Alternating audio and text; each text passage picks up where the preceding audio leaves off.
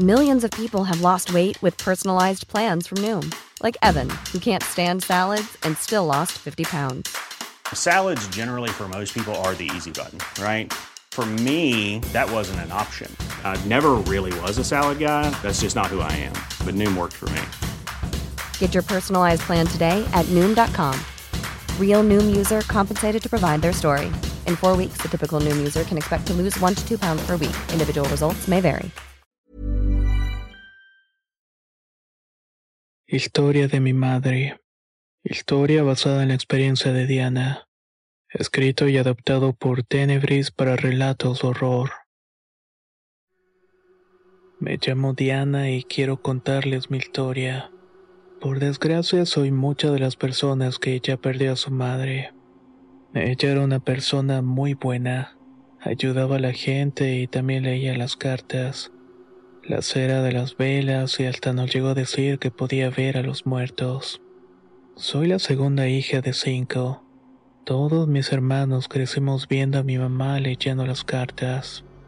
Siempre llegaba mucha gente a pedirle ayuda con algún enfermo o con algún mal espiritual. Entonces mi mamá los recibía con mucho amor para socorrerles en los que podía. A veces ni siquiera les cobraba nada. También aunque le ofrecieran si ella veía que era gente muy necesitada, nunca aceptaba la ayuda. Después de un tiempo me embaracé y mi mamá decía que iba a ser niño, aunque yo todavía no tenía idea alguna. Vivíamos en una vecindad muy rara que tenía dos salidas para calles diferentes. Era como si estuviera hecha no. Por supuesto que al lado de nosotras teníamos más vecinas hasta que llegó una a la cual le decíamos la güera. Ella tenía dos hijas y dos hijos. Una de las mayores también quedó embarazada y yo le ganaba con tres meses. Las dos estábamos muy felices.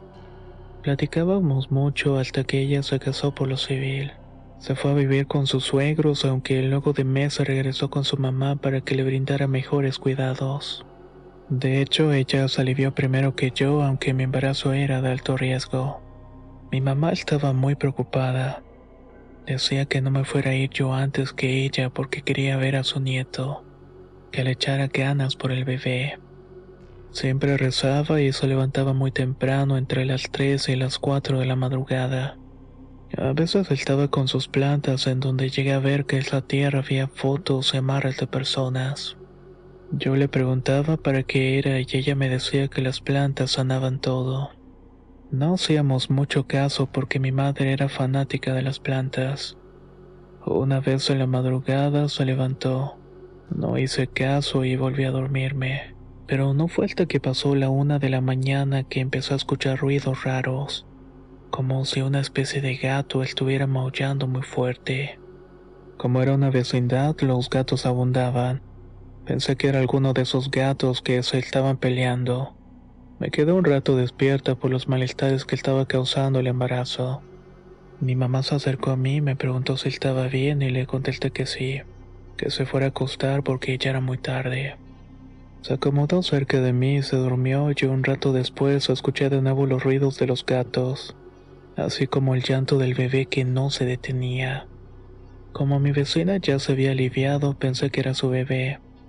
De verdad el llanto era espantoso, como si el pequeño se hubiera caído de la cama. Luego escuché que su madre le dijo que era una tonta porque se le había caído al niño. la mañana siguiente le comenté a mi mamá lo que había escuchado para que le preguntara a las vecinas si todo estaba bien. Las vecinas me dijeron que la noche se intentaron llevar al bebé, por lo cual lo habían encontrado en la puerta. Mi mamá les aconsejó qué podían hacer. No se imaginan el miedo que sentí porque estaba a punto de dar a luz. Con el paso de los días mi mamá prefirió poner muchas protecciones en las ventanas y también colgó varios espejos. Estuvo rezando por mucho tiempo hasta que llegó el día en que me alivié. Obviamente pasé la cuarentena con mi mamá, aunque en ese momento no sabía qué tan grave estaba de salud. De cualquier manera me cuidó con mucho gusto. Estaba feliz porque ya había nacido su nieto. Duré 20 días en su casa porque me enteré de sus malestares. Quise dejarla descansar para que se checara con el doctor. Realmente no quería ser una carga más. La internaron 20 días después de que me fui con mi marido, y en total permaneció un mes internada. Ese mes fue muy difícil para mí no solamente por su enfermedad, sino también porque mi bebé se enfermó de los pulmones. Le hicimos nebulizaciones que le tocaban 13 veces seguidas. Una de esas veces en la madrugada, en una de tantas, mi esposo y yo teníamos bastante sueño porque estábamos desvelados. En la casa estaba mi suegra y mi cuñada también. En eso mi suegra se levantó y me dijo, Diana, llévate el niño porque está llorando muy feo. En eso me levanté porque me acordé de las nebulizaciones. Le pedí a mi suegra que nos hiciera el favor y me volví a dormir. Ella me quitó el niño y se quedó al pendiente. Pero un rato después volví a despertarme. Estaba tan cansada y teníamos tanto sueño que intenté despertar a mi marido, pero no se levantó. Mi suegra me hizo el comentario que había escuchado risas y también cómo estaban tocando los ventanales. Puse un santito en el espejo y unas cruces para protegernos. Mi cuñada se levantó y dijo que cruzando la barranca se veía una señora que estaba ardiendo arriba de un árbol. Me asusté mucho y en cuanto pude se lo comenté a mi madre. Tanto ella como yo sabíamos lo que significaba. Mi mamá me dijo que regara semillas de mostaza y lavar el patio con agua bendita, que solamente con eso se iban a poder espantar a las brujas. Dos días después mi madre salió del hospital para darnos la noticia de que estaba desahuciada. Prácticamente tenía las horas contadas y tres días después falleció. Sé que se fue feliz porque vi a sus hijas grandes con hijos y familia. Yo seguía teniendo miedo porque en la casa nos espantaban. Ya no teníamos al ángel protector que decía que poner. Dos días después de la muerte de mi madre nos dejaron de molestar. No estoy segura qué fue lo que logró ahuyentar esas cosas. Tal vez fue el espíritu de mi mamá que puso todo en su lugar como siempre lo hizo en vida. También llegué a pensar que como mi mamá ya se iba a morir, esos espíritus aparecieron para llevársela. La verdad es que no lo sé realmente. Cada que hablo de mi mamá se me llenan los ojos de lágrimas porque fue una mujer muy generosa. Mucha gente fue a su entierro y otras más han dicho que la han visto o la han soñado. Todavía después de muerta, mucha gente iba a la casa para buscarla. Cuando me tocaba recibirlo, se le daba la noticia de que había fallecido, algunos me respondían, ¿Cómo crees eso? si la acabamos de ver hace algunos días atrás. Yo no tenía palabras para responderles. Aquí en Ecatepec y en México se tiene la costumbre de que hay que rezarle nueve días a la cruz que van a dejarles en el panteón. En ese lapso de tiempo llegaba mucha gente preguntándonos diciendo que habían visto a mi madre y que no podían creer que había muerto. Cuando esto pasaba yo les pedía de favor que les dijeran que estábamos bien les dejo este relato esperando que fuera de su total agrado. No olviden que una madre no se puede cambiar, y si la tienen con vida son muy pero muy afortunados.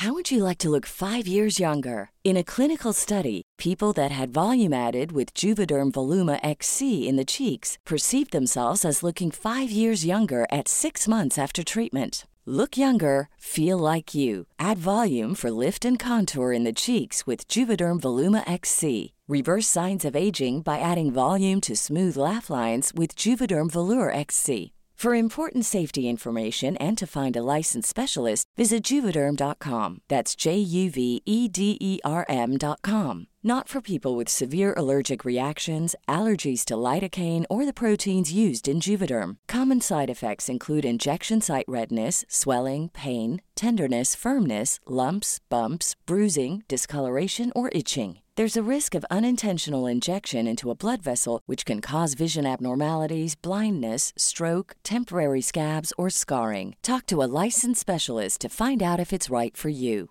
Hey, folks, I'm Mark Marin from the WTF Podcast, and this episode is brought to you by Kleenex Ultra Soft Tissues your ally to help tackle your allergy symptoms this season. I love the change of seasons, but nobody loves pollen and all those other things floating in the air that make you sneeze during this nice weather. Kleenex Ultra Soft Tissues are hypoallergenic and allergist approved. So fight back against watery eyes and runny noses without worrying about irritating your skin. For this allergy season, grab Kleenex and face allergies head on.